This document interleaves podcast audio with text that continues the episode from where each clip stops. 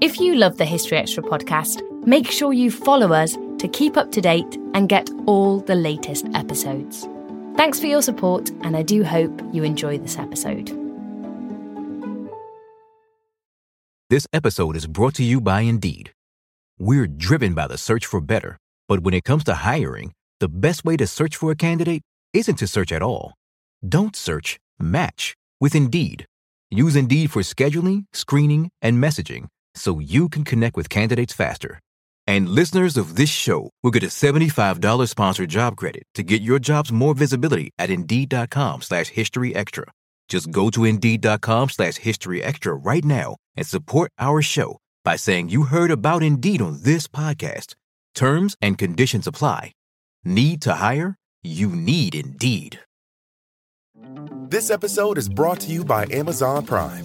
You know Amazon Prime is not just a shipping subscription, right? It's got everything, including streaming TV and movies on Prime Video. And of course, Prime's fast, free shipping. Go from watching your favorite shows to getting your favorite things. Whatever you're into, it's on Prime. Visit amazon.com slash prime to get more out of whatever you're into.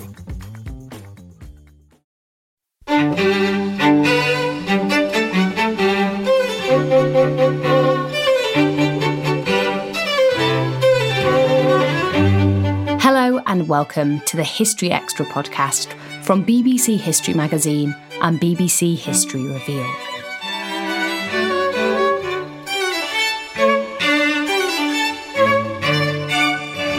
I'm Ellie Cawthorne. Much has been made of London as a city that's embraced the LGBTQ plus community in the past half a century. But what about other cities in the UK?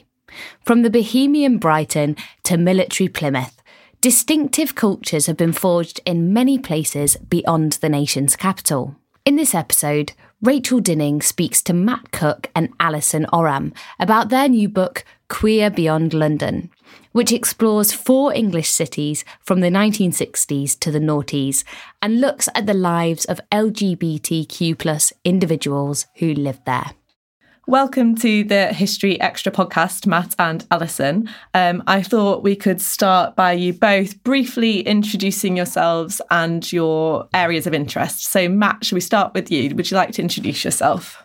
Sure, yeah. My name's Matt Cook, and I'm a, a, professor of modern history at Birkbeck, University of London. And I've worked on actually mainly L- London's queer history. But uh, this uh, this was a bit of a departure to go uh, to go out into the into the into the regions. The complete um, opposite. I, the complete opposite. Um, and I, uh, yeah, I mean, I got, I've got increasingly interested in kind of public history and oral history. I started off as a Victorianist, um, and my more recent projects have come much more up to date. So this project goes from 1965 to more or less the present. So it's the it's the most contemporary of the history projects I've worked on, and it's been fantastic doing this kind of oral history work, work with community uh, history projects and groups and so on. So it's a it's been a really exciting kind of departure in that way. Amazing. And Alison, uh, what about you? Well, my name's Alison Oram. I'm um, I'm a semi-retired historian now. I'm associated. I'm connected to the Institute of Historical Research, which is part of the University of London, and I'm also professor emerita at Leeds Beckett University, where I used to work full time as professor of social and cultural history, including looking at um, some issues in local queer history and talking, speaking to local groups in Leeds. And um, and as Matt says, it's quite an interesting challenge doing contemporary history, because after all, we have both lived through a lot of this period of time, and perhaps me more so than Matt, being about ten, at least ten years older. But you know, the 1980s isn't the unknown past in a way. So I've worked a lot on lesbian and gay and queer history of, of Britain. And I'm also particularly interested in queer heritage. So I've worked a lot on country houses and how they interpret LGBTQ histories. I've worked with Historic England and so on. So that's a second but very important interest of mine in queer history. And, and in fact, we worked together on a guidebook for the National Trust. So that was a oh, that yes, was kind of did. our, our yes. first joint project. That was, wasn't it? But today we're talking about your new book, which is out on the 28th of June, um, which is called Queer Beyond London. And I wanted to start the podcast off talking about the title firstly, because maybe you could tell me a bit about the history of the word queer specifically, because it's, you know, different people have different opinions on it and it's been re- reclaimed um, in more recent years. I mean, I suppose the, th- the thing to say about, I mean, queer. First of all, you're right. It has a, has a quite a complicated history in a way. You know, what a lot of older gay men will remember, especially as being is, is as, as a term of really vile abuse. You know, when they were being homophobically attacked and so on. So it's got this very difficult uh, set of associations for a lot of a lot of lesbians and gays. It, it has a longer history than gay, so it stretches. It takes us further back, and it takes us further back to maybe a a sense of not such a specific sense of identity. So there's that sense of queer meaning odd or eccentric or slightly askance from from the norm rather than being in opposition to straight. And I think it's that kind of slightly more amorphous sense that clink that, that kind of surrounds the the word queer that that kind of draws me and Alison and and actually a lot of historians.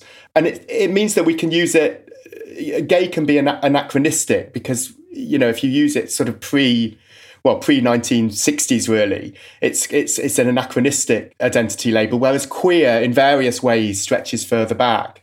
And i suppose the other thing to say about it is that gay when it came into more common use in the 1970s was very specifically politicized. And i think that kind of political oomph that that um, gay had kind of faded a little bit uh, by the late 80s, early 90s, and queer picked up that radical edge. So there's a kind of very much a kind of queer politics that was born in the in the 1990s, and it also got picked up academically as a term that could signal a kind of something that. Um, wasn't so wedded to ideas of identity. And I think that's really where um, it's helpful to us because one of the things we wanted to do in the book was not only talk about people that identified as gay or lesbian or trans or bi, but people that were maybe associated with those networks or had casual sex or sometimes saw themselves in this way and other times didn't. So I think for us, and I'm speaking for Alison here, but you can correct me, Alison. It kind of did some work for us that if we'd used gay and lesbian or LGBT, it, it would have had a, it would have framed the book in a slightly different way. Yes, and I think that yes, in the 1990s, queer is reclaimed as a as a term, at least certainly by some activist groups, as a term to sort of throw back and say, yeah, we're queer and we're proud of it, and you know we need social and political change. And then more recently, it's been used. When I say recently, I suppose from, well, people would have different views on this, but 2015 ish, it's been used much more widely. So LGBT came to have the Q added on the end of it. So I think that we've, in the book, we've used it well partly as matt says as a as a way of getting in between that boundary or, or dissolving the boundary between LGBT and you know straight or or, or normal. Um, but also very much, very consciously as umbrella term, as a very inclusive term, so that it does include everybody within this term queer. Because after all, LGBTQ, it's had so many sort of additions to it, and it becomes a sort of longer and longer acronym. So we've stuck with LGBTQ. But I think I must say, yes, it is used very, very widely now by young people, especially, and that's great. But there are still those connotations. Um, as Matt said, older gay men still remember it as a term of abuse. And also, I think some identity groups, some lesbians, for example, feel that their specific identity is perhaps erased under this umbrella term of queer. So I think it's important to use the identity terms as well very often when we're talking about people in the past, but it's certainly a really useful word that we want to use for the moment. But might, yeah, but it sort of comes under question in some respects.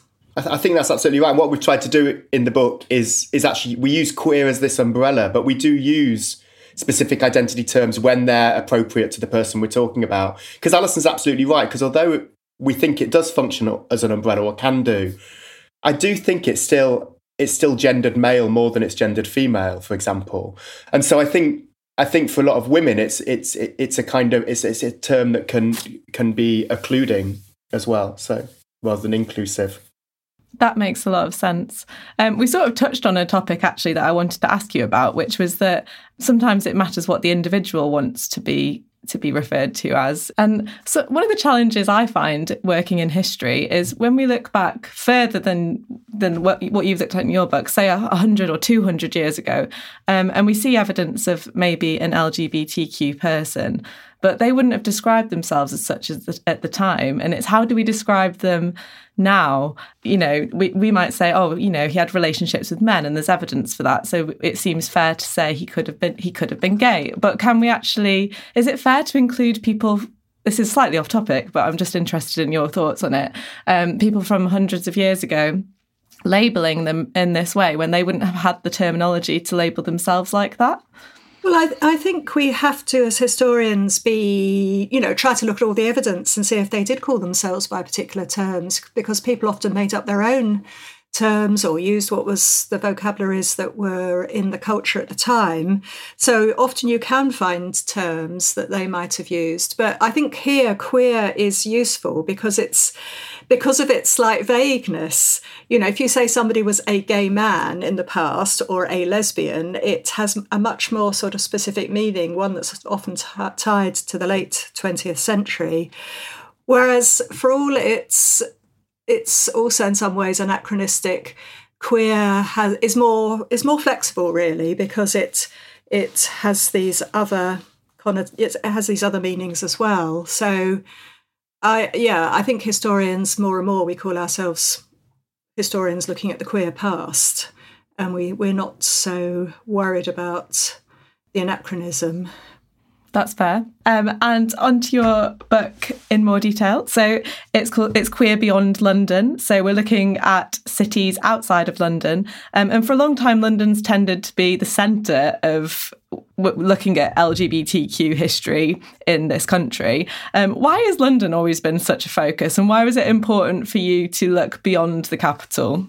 I mean, I think in a way it was the obvious. It's always seemed the obvious place to start. It had the often the most visible subcultures. It was where, you know, there was a plentiful set of records about arrests and prosecutions.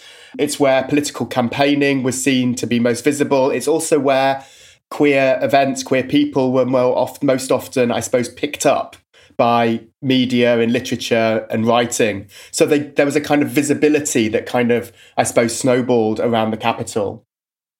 Um, and it's where people visited. There was lots of people passing through. It was a, it, you know, from the, you know, if you think about the 19th century and the development of this kind of self-consciously modern city.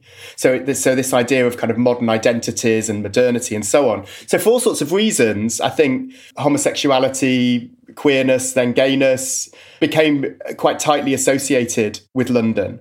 Um, and, and, and for all sorts of you know interesting and good reasons. But what also happened is that it then started to stand in for the national story. So in other words, the way in which people talked about London was as if that was the same for the rest of the United Kingdom. When, of course, you know, Scotland, Northern Ireland in particular, even had different legal regimes. So, you know, these generalizations from one metropolis across the whole country were really problematic. And, and the more I worked on London as well, uh, particularly for a book that I wrote about sort of eight or nine years ago called Queer Domesticities, I realised actually it was really difficult anyway to talk about London as a whole. That lives lived in Notting Hill or in Brixton or in Islington were fundam- were shaped by the capital, but they were more shaped by the immediate local circumstances, what was available, who was living next door, you know, what was down the street. And it really awakened me to the importance of locality in the experience of identity and community. And I think that set me anyway on on the kind of path to think about locality more broadly and to think, well, you know, these places outside of London had their own economies, demo- demographics, geographies, and so on. And these things must have inflected or modulated the way people experience themselves and other people. And so there's a sense in which we wanted to talk about places physically beyond London, but also about ways of being queer that were beyond the model of the capital. You know, so so so, so beyond in those two two senses. And I also think that not only in queer history, but in all kinds of histories, historians have sometimes, well, not only historians, have sometimes been a, a bit lazy. You know, London becomes the default. And although I'm a Londoner, I've worked in the north for many, many years in different in different different jobs, and so you do have a different. You do have you do understand why, you know, Northerners, for example, but the same could be said to the West Country, have this sense that stuff goes on in London and nobody really even thinks about regional the regions of England um, and the other nations. So you know there is this default to London issue.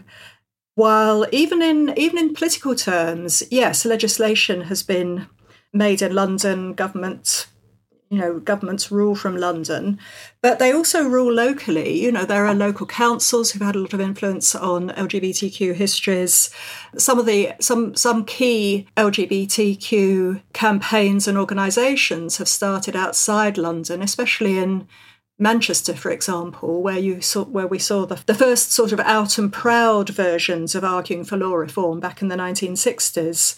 So yeah, you miss a lot by focusing mainly on London and seeing the national as as as as everything. I think there's the the the, the other part of this is also how fascinating it is to see London refracted through other places. So, what London means from the point of view of people living in Plymouth or Brighton or Manchester or Leeds, you know, London sort of looks slightly different from each of those places. And, and it was really fascinating to get a sense of that um, in the materials we were looking at and in the interviews we were listening to. Although often, you know, a lot of the time London was just ignored, wasn't it? Yeah, no, that's absolutely true. so, you know, London was not the reference point. No. It was not the place that people thought of. Yeah. Possibly in Brighton because yeah. it's so near, yeah. but certainly in the in the north of England and in Plymouth, it's um, you know, really isn't the reference point. You know, people think about other northern cities and their their their metropolitan areas, their hinterlands much more. Yeah, so we, you know, so we had both worked in cities outside of London and and we were also very much aware of all the local LGBTQ local histories which were being gathered and uh, by local groups. So, you know, there are dozens, indeed, you know, well over a hundred um, oral history projects in other parts of the country. And we wanted to really use that material and um, understand people's experience of change in, in their local cities.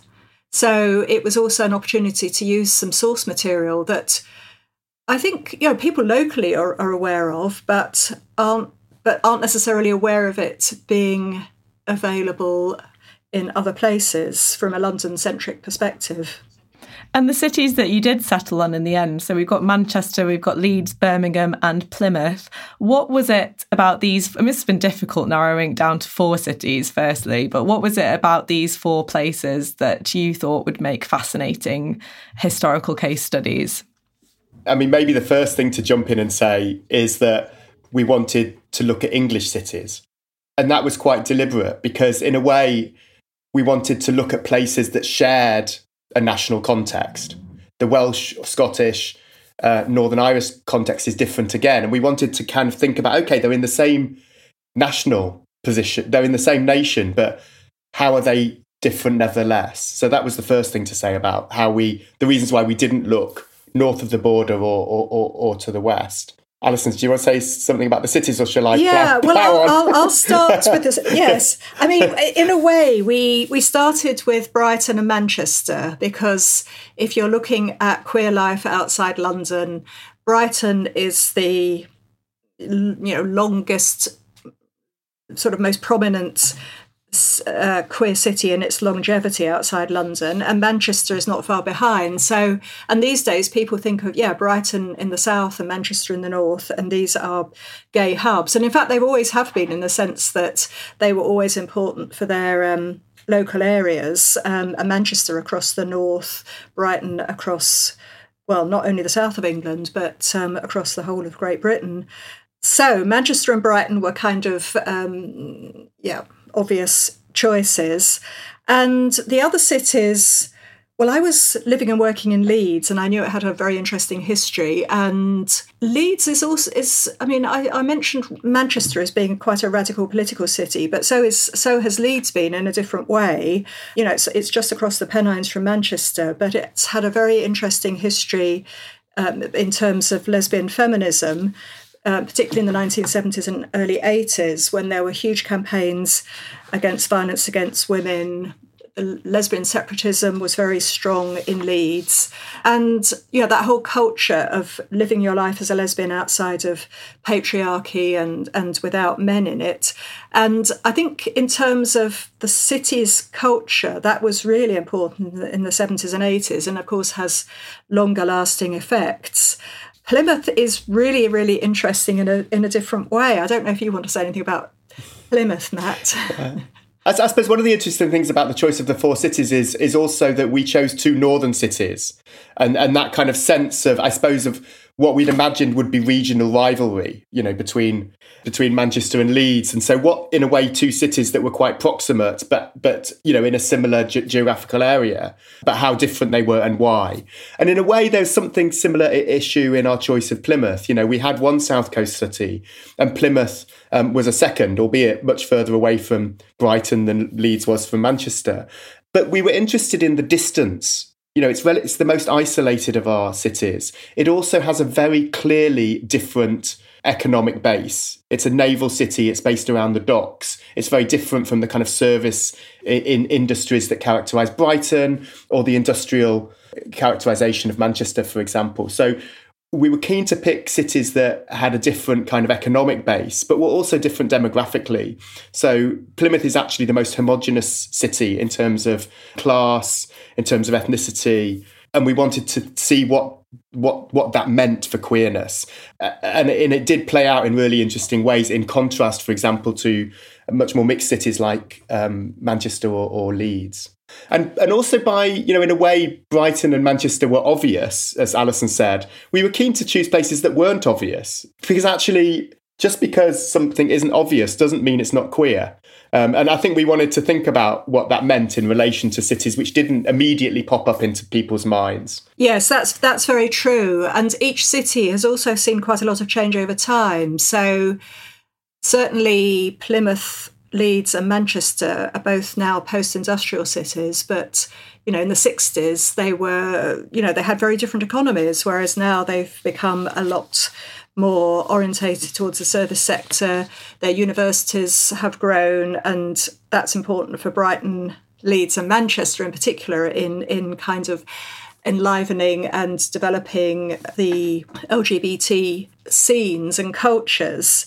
But yeah, they've all seen change over time. Um, Plymouth has seen change in the sense that uh, lesbians and gay men were prohibited from serving in the military until the year 2000. So, and so, you know, from the 60s right through to the 1990s and beyond, you know, there's been the culture in Plymouth of well, to use their own terminology, you know, we're operating below the radar, being proud in, in, in almost passing without too much notice, which doesn't mean to say they, they didn't have a strong lesbian and gay scene. They did. But um, yeah, so that's changed quite a lot in the 2000s and 2010s in Plymouth. Whereas in Leeds and Manchester, the you know the, the political context was really really different. I mean, Manchester's gay scene really came alive in the 80s when, you know, it had a huge music and clubbing scene anyway, and that became queerer in the 80s and particularly in the 1990s. And it also had a city council which supported um, lesbian and gay rights from the mid 1980s. And that support in Manchester has been sustained over time. So I think it's probably the most preeminent city council to have supported LGBT rights continuously. Um, I mean, London, of course, has has and, and London boroughs have done so as well, but in a more kind of on and off manner. So the sort of local politics in Manchester plus the clubbing scene meant that Manchester really kind of took off in the 1990s, and the gay village came out of that, um, and so it it really got put on the map. Um, and in you know in its its post industrial self has become particularly queer, certainly as far as the city centre is concerned. And you can see some of those same processes in Leeds as well. The other thing that, that Alison's highlighting, which is so interesting as well, is the way in which the complexion of pride, the feeling of pride, is different between these cities as a result. So in Manchester, people are proud of being Mancunian because of what the city council has done for, has done in terms of that sustained support, and they're proud of being gay alongside. So that Mancunian and queer pride, or Mancunian and LGBT pride, are quite closely interwoven in a way that we don't see in the same way in other cities. Um, so there's something really interesting, and and like and, and as as as as as Alison said, you know, down in Plymouth, there was there was certainly a pride, but it was a pride in not being visible in managing to negotiate the kind of naval work and the tight family culture, um, and and not not putting your head above the radar, whilst also having lots of fun and having a having a community. So there's a kind of different complexion or feeling or texture to, to, to pride in these places. Yeah, so so each character, each city has got its own sort of queer character because we could also bring Brighton in here and say, well, Brighton's always been has always had this bohemian flavour. It's it's a city without industry. I mean, it had a service sector, but it's a city of small businesses. It's a city of entrepreneurs. Um, it's it's a city of arts and and culture. Well, I mean, all the cities are, but Brighton, it's perhaps particularly dense. So in Brighton, and this is actually a very long standing. There's a feeling of of LGBTQ exceptionalism. So queer people who live in Brighton believe that they live in the best place, uh, you know, in the country or possibly on earth, and it's a place where you can be freer as a as a as an LGBTQ person than than anywhere else. So there's this free, f- feeling of freedom and agency and being able to sort of go about your business, but it's which is also in a way a bit more individualistic than in particularly in perhaps Manchester and Plymouth, where there's quite a stress on community still. Um, which is not to say that Brighton doesn't have a sense of queer community, it does. But yeah, there's this really strong sense of, of it being um, a place where, as an individual, you can flourish. Still to come on the History Extra podcast. Yeah, we need to remember the community of the past and we need to sort of still hang on to that LGBTQ set of identities, ideally, yeah, in a friendly and community spirited way. This episode is brought to you by Indeed. We're driven by the search for better, but when it comes to hiring, the best way to search for a candidate isn't to search at all. Don't search, match with Indeed. Use Indeed for scheduling, screening, and messaging so you can connect with candidates faster. And listeners of this show will get a $75 sponsored job credit to get your jobs more visibility at Indeed.com slash History Extra. Just go to Indeed.com slash History Extra right now and support our show by saying you heard about Indeed on this podcast. Terms and conditions apply. Need to hire? You need Indeed. We don't always realize just how much our negative thoughts and experiences stick with us and weigh us down you may find your brain constantly running through a highlight reel of bad moments. That comment your friend made last week that hurt your feelings, that frustrating thing your mum does, or that silly thing you said in a meeting. Maybe it's time to get it all off your chest, whether it's a tiny annoyance or something much bigger. Talking about it can give you some relief and lead you to a potential solution. That's where therapy comes in. It's a safe space to share whatever's weighing you down and learn to process it so your internal highlight reel can focus on the good stuff. And BetterHelp offers affordable online therapy on a schedule that works for you. Connect with a licensed therapist by text, phone, or video call. Start the process in minutes and switch therapists anytime. Let it out with BetterHelp.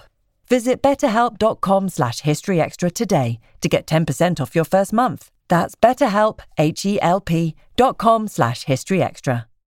This episode is brought to you by Amazon Prime. You know Amazon Prime is not just a shipping subscription, right? It's got everything, including streaming TV and movies on Prime Video. And of course, Prime's fast, free shipping. Go from watching your favorite shows to getting your favorite things. Whatever you're into, it's on Prime. Visit amazon.com slash prime to get more out of whatever you're into.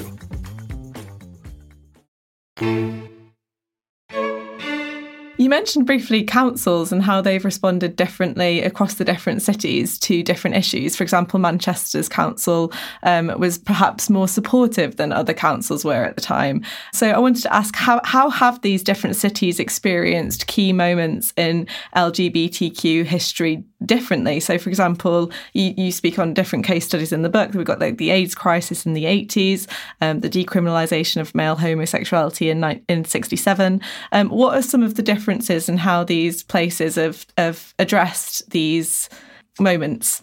So, so I suppose the most, the, most, the most obvious example is the one Alison highlighted earlier, which is you know this this kind of supposed landmark of 1967, the partial decriminalisation of homosexuality, which in Plymouth meant next to nothing because because the need for discretion in a relatively small city where lots of lots of family and friends worked in the same workplaces, where the where family networks were very tight, where the navy was so important to the local economy, it was absolutely pivotal that you r- remained under that proverbial radar. Um, and so the bigger the bigger moment in Plymouth in many ways was was the year 2000 when that legislation shifted around gays in the military, not 1967. And it's interesting that same piece of legislation in Brighton. I often think when I was look, thought when I was researching Brighton that actually people in Brighton were already behaving as if what they were doing was legal. there was a kind of disregard already for the law.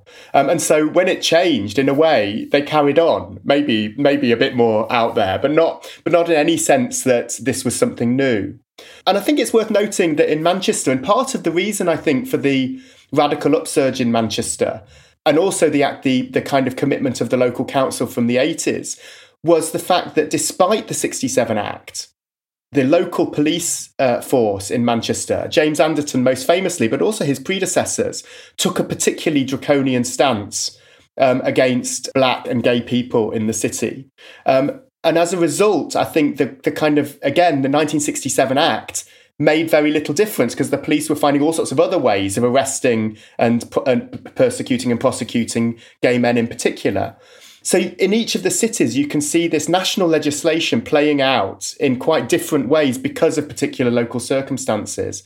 And I think I could say, I mean, I'd say the same about Clause 28 and the way that was kind of received and, and played out. Alison, do you want to fill in Clause 28?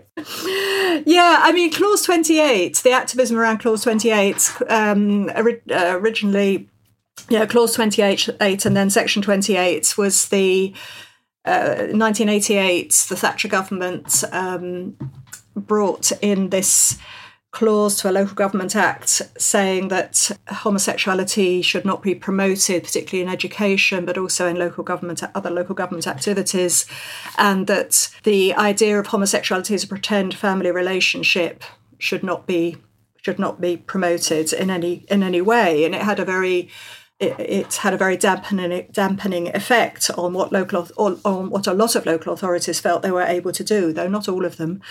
And so there was a huge political mobilisation of, of lesbians and gay men in the in in in 1988 um, around clause in section 28 and this does play out differently in our different cities i think perhaps brighton is the example that we uh, that that seems to emphasize the way in which it brought a whole range of diverse people together. It brought together lesbians and gay men who'd often been separate previously um, in their politics and in their social lives, um, although not entirely.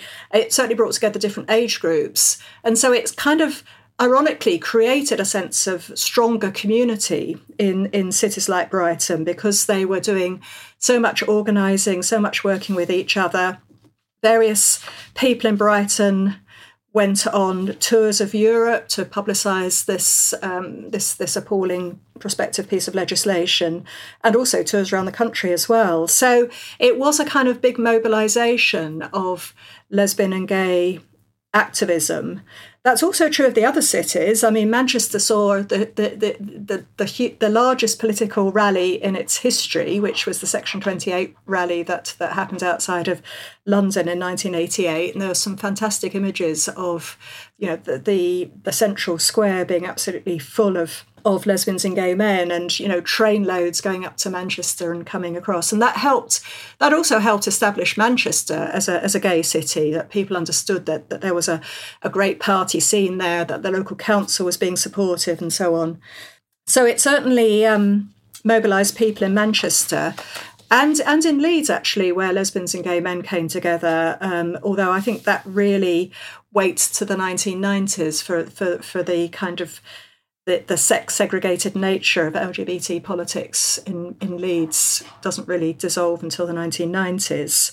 Plymouth, I suppose, is really, really different because while, while it would be unfair to say there was no activism or interest in Section 28 in Plymouth, it was very muted. You know, there were there Plymouth was not a place for alter, alternative politics. Full stop. In you know, in a big military city, it was impossible to mobilise, or very difficult to mobilise around the peace movement and so on in the 70s and 80s, although people did try. So there wasn't so much of, um, yeah, a lesbian and gay politics against Section 28 in Plymouth, although at the time there was, people do look back to the 80s and think about the the importance of, of the gay scene in the 80s and uh, and yeah the importance of LGBT community then so yeah so we can see how the how some of these political events play out differently also with AIDS, which hit the, diff- the cities mm-hmm. differently, which Matt was it, was it Manchester was supposed to be a bit of a better place to go for for treatment, was it, or how they dealt with people what was what's so interesting about Brighton in various respects, as opposed to Manchester, actually, is that it's very dense. You know, it's it's blocked in by the South Downs and the sea, and and the housing is very is cheap by jowl, um, and it's got a relatively small population, and so all of these kind of events. I mean, Clause Twenty Eight. I think Brightonians were just incensed. Like how dare you tell it? How, how very dare you? You know, they, they'd, they'd been living this life, actually having loads of fun, and somebody comes along and say, no, actually, nothing in the libraries, nothing in the museum, thank you very much, nothing in schools. And they were like, there was a sense of being incensed, particularly because it came at a moment when very visibly within Brighton, people were dying and becoming ill. And, you know, there's virtually nobody in Brighton living in the so who lived through the late 80s and through the 90s that didn't know somebody that was ill and dying and i don't mean gay and lesbian people because gay queer people knew lots of people who were ill and dying but everybody had workmates neighbors friends of friends who were ill and dying and that level of impact i mean it did actually have the highest per capita rate of, um, of hiv and, and aids cases of our four cities so, so there's a kind of statistical fact behind that. But also, just this proximity and intensity meant that AIDS hit Brighton especially hard, and it hit everybody hard. And I think that coincided both with a particularly unproactive local council and a particularly homophobic press, and the national press descending on Brighton to find and report on AIDS cases and, and, and, and, life in the context of the AIDS crisis, and doing so in exceptionally homophobic terms.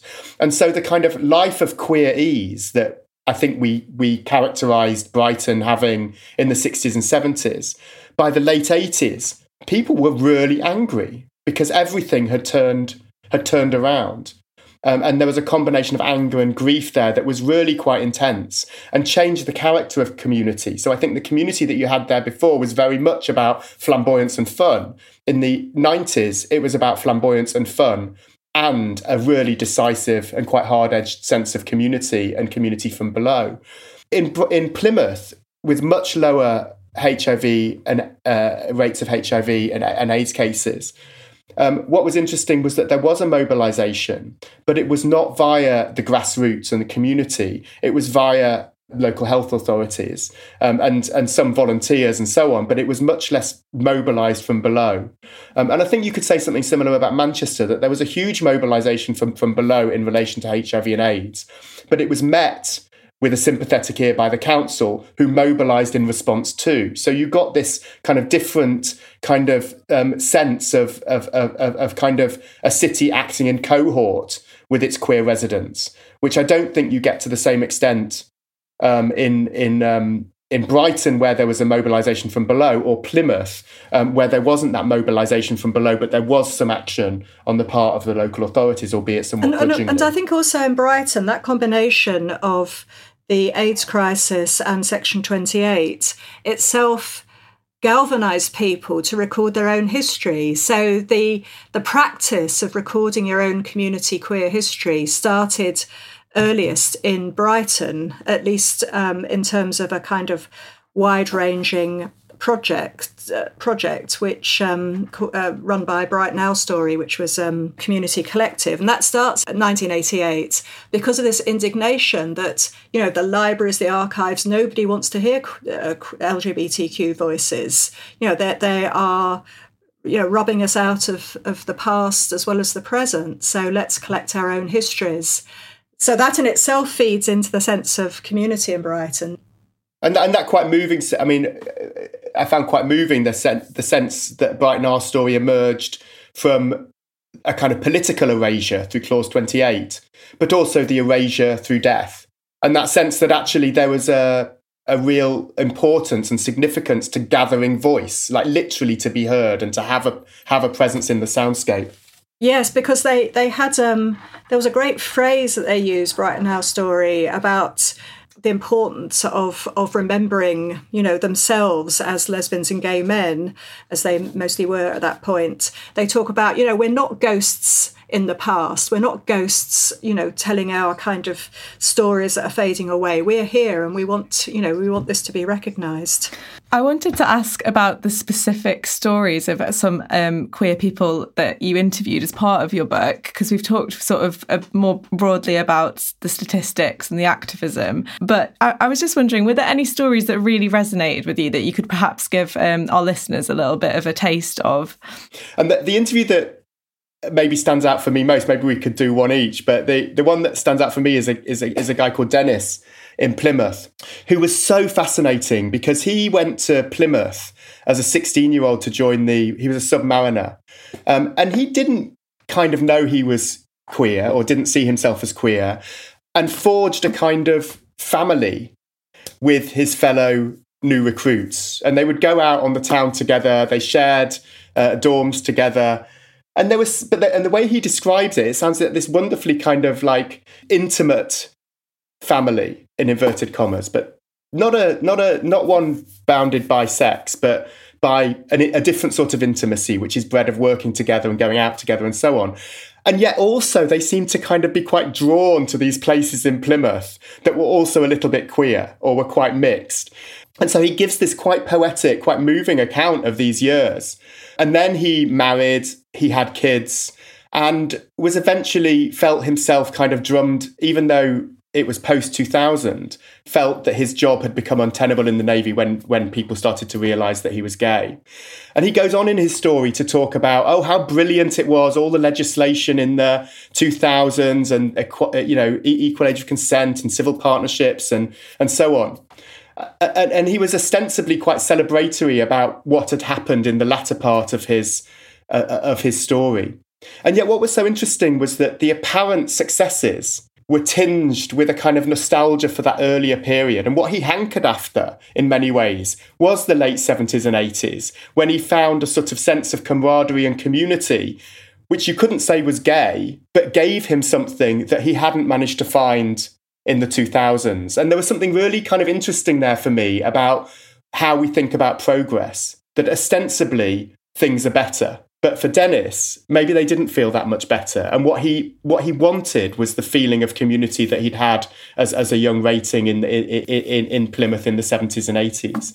Um, you know, before actually he'd attached an identity to himself or attached a queer identity to himself. What about you, Alison? What's in a case study that you particularly liked? Well, there's there are so many wonderful stories, but I think the ones that that I like best are the ones that kind of encapsulate moments of change and the way that people negotiate those changes. And I was quite interested both in migration, why people moved into those cities, but and also how they lived in those cities. And So my case study I'm, that I'm going to talk about is Jess, who actually Matt interviewed to give you the, the original credit for this. But Jess is a black lesbian who started off in the 80s in Bradford. I think you know that's where she was born, uh, born and brought up, which is part of the sort of Leeds hinterland, the West Yorkshire area she moved away from Bradford because she didn't really like the lesbian separatist politics, which were really strong in Bradford as well as in Leeds in the 1980s still um, and into the late 80s. So she chose to move to Manchester, which she saw as a much more open city. And its scene there was a much more mixed one of lesbians and gay men. And already in the early 90s, people who called themselves queer and, you know, well, perhaps they hadn't used the term non binary, but it was certainly a much more mixed and diverse scene in, in Manchester. So she certainly moved to Manchester for its clubs and party scene, but she was also able to do that in the early 1990s because, like many people who moved to Manchester and Leeds and stayed there, she she became a student. She was a mature student, and because it was still the 1990s and not the late 1990s, she got a university place as a mature student and got, and really importantly, got a grant to live on. So that enabled her to to migrate to Manchester, and indeed it did fulfil all the um, you know all her expectations of it as this you know big queer city. And she, she again talks particularly about how she felt welcomed because the city council had um, put on a summer of lesbian love in the 1990s. So she felt very much part of that as, as a lesbian as, and as a black lesbian and indeed went on to raise a child in the um, in the what was then the lesbian friendly well it still is a lesbian friendly suburb of Chorlton it's just that now it's become much more expensive as a place to live. So Chorlton's a sort of leafy suburb just outside inner Manchester.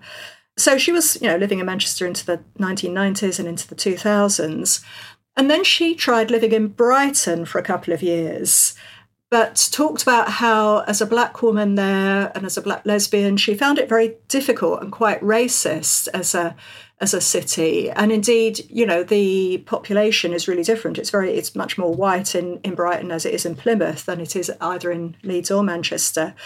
So she talked about how uncomfortable she eventually decided she felt in Brighton and moved back to Manchester where she felt the politics around race was much more sophisticated, it was you know, much more diverse, and so she found it um, her her chosen place, if you like, not the place that she originally came from, but her chosen place. And I think what Jess's story shows is the way that a lot of LGBTQ people I found moved around quite a lot. You know, they might have ended up in one of the four cities because that's how we know about them. But they had stories, particularly the women actually, at least as much as the men, of trying out different places to see if they suited them. And so she was circling around these different cities, finding a place that was comfortable, that was accepting of her of her range of identities effectively you know as a lesbian as a black lesbian as a parent and and and, and indeed as a northerner come to that since you know she is a northerner so this it's this range of of ways that people identify in different parts of our lives that i think stories like jess's show and she, like many people, found Manchester a very comfortable place because it was so big and diverse. In and in different ways, people, you know, found Brighton comfortable, and other people found Plymouth comfortable, particularly people who moved back to Plymouth for its for their family connections, which were very important to Plymouthians. I wanted to ask: Is it? Do you think it's important for young people today, especially young members of uh, the LGBTQ community, to remember our past and where we came from? Especially, we're in Pride Month at the moment and we've got Pride coming up.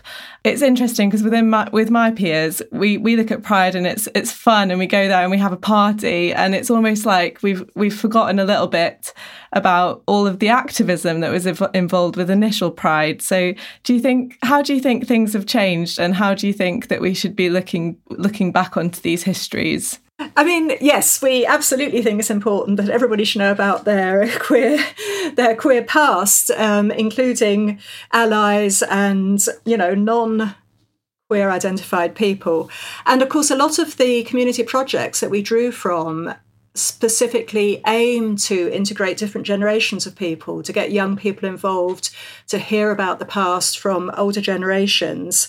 And they point out that they, you know, you don't hear about the queer past from your family because they may well, if you're lucky, there might be another gay person in your family, but the chances are there won't be. So you don't hear stories passed down in your family. You don't get taught it in schools. And so it is really important to, to know about the LGBTQ past. And I think there's a sort of tension in a way between, you know, how quickly things have changed in the 2000s in particular, so that people very easily forget how different it was before then. I mean, now it's it's completely normalized. Well, not completely normalized, but pretty normal for you know same-sex marriage. It for people to anticipate that they can marry their same-sex partner, settle down, and have children. Whereas you know, 25 years ago, it was so much more difficult. So, from Plymouth, for example, there's a, a an appalling but typical story of a woman um, called Lynn who in the mid mid 1970s had to give up custody of her children to her violent ex-husband when she came out as a lesbian. She talks about the abuse her children suffered in school once it once it came out that she was she was a lesbian, and from neighbours who before had been you know her her her friends and and and local community and even about how her own solicitor in the divorce case was was extremely unsympathetic to her her position. But of course, she and other women also described how they kind of came through that. They found found ways around it. She didn't completely lose her children. She remained in touch with them, and indeed, they all remained living in Plymouth. And that kind of, you know, horrible story about how difficult it was to create um, a, a, a queer family so you know some of that you know it was still quite difficult it was still very difficult to adopt or foster children as a lesbian or gay man you know right into the 2000s or it had to be done in quite complicated ways.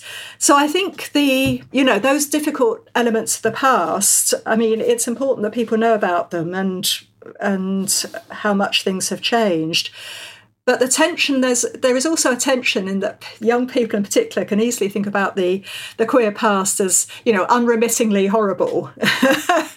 Whereas the you know the evidence that we've found and that is all around us is that obviously people lived you know much more um, successful lives in the 1960s and 70s and 80s and 90s you know that that that, that people had fun they found partners they set up home albeit in in more challenging circumstances. It, the past isn't the gay past the, the the queer past isn't all doom and gloom I completely echo that. I mean, I think the couple of things that I'd add in. The first is that in a way, I kind of we exist or we're couched by the past anyway. So whether you consciously know it or not, when you go to Pride and party, you are in a historical environment. The badges, the the date, all of that is is a, is a history that has has has kind of been layered up and, and kind of couches those people that are celebrating now. And the same going to particular bars and clubs and so on. You know, there's a sense in which we're entering a history just by entering a community and an identity. And I quite like the fact that that's not always consciously owned. That it just you know that history just is around us. But the consciousness is really important for the reasons Alison said. You know, not least remembering the fun, but also to kind of see the warning signs. So the culture, the current kind of culture wars against trans people is very, very familiar from the 1980s. And the culture wars about uh, against gay men, lesbians, and single mothers. I mean, the tactics are similar, the language is similar, the marginalization is similar. And so, actually, knowing that bit of history, I think my ears have pricked up much more quickly over the past four or five years. I think that's why knowing some of these this past is important, as well as celebrating and just existing within it. The history of community is so important as well because often older people said, Oh, well, I miss that sense of pride or pink picnic or whatever being mainly for lesbian and gay and bisexual and trans people in the past. That there's some, there is a bit of a loss, which we kind of touched on earlier, when you're supposedly, although not always, accepted within, you know, mainstream society, but you're only accepted on certain terms. You know, if you're if you've got money to spend in the more commercialized gay scene, if you're, you know, if you're acceptably in a in a couple with somebody who you can marry, if you're not, um, yeah, if you don't kind of frighten the horses in a way. So I think there is that sense that yeah, we need to remember the community of the past, and we need to sort of still hang on to that LGBTQ set of identities. Ideally, yeah, ideally in a in a friendly and community spirited way. You were listening to Matt Cook and Alison Oram. Their book, Queer Beyond London, is out now, published by Manchester University Press. Thanks for listening. This podcast was produced by Jack Bateman.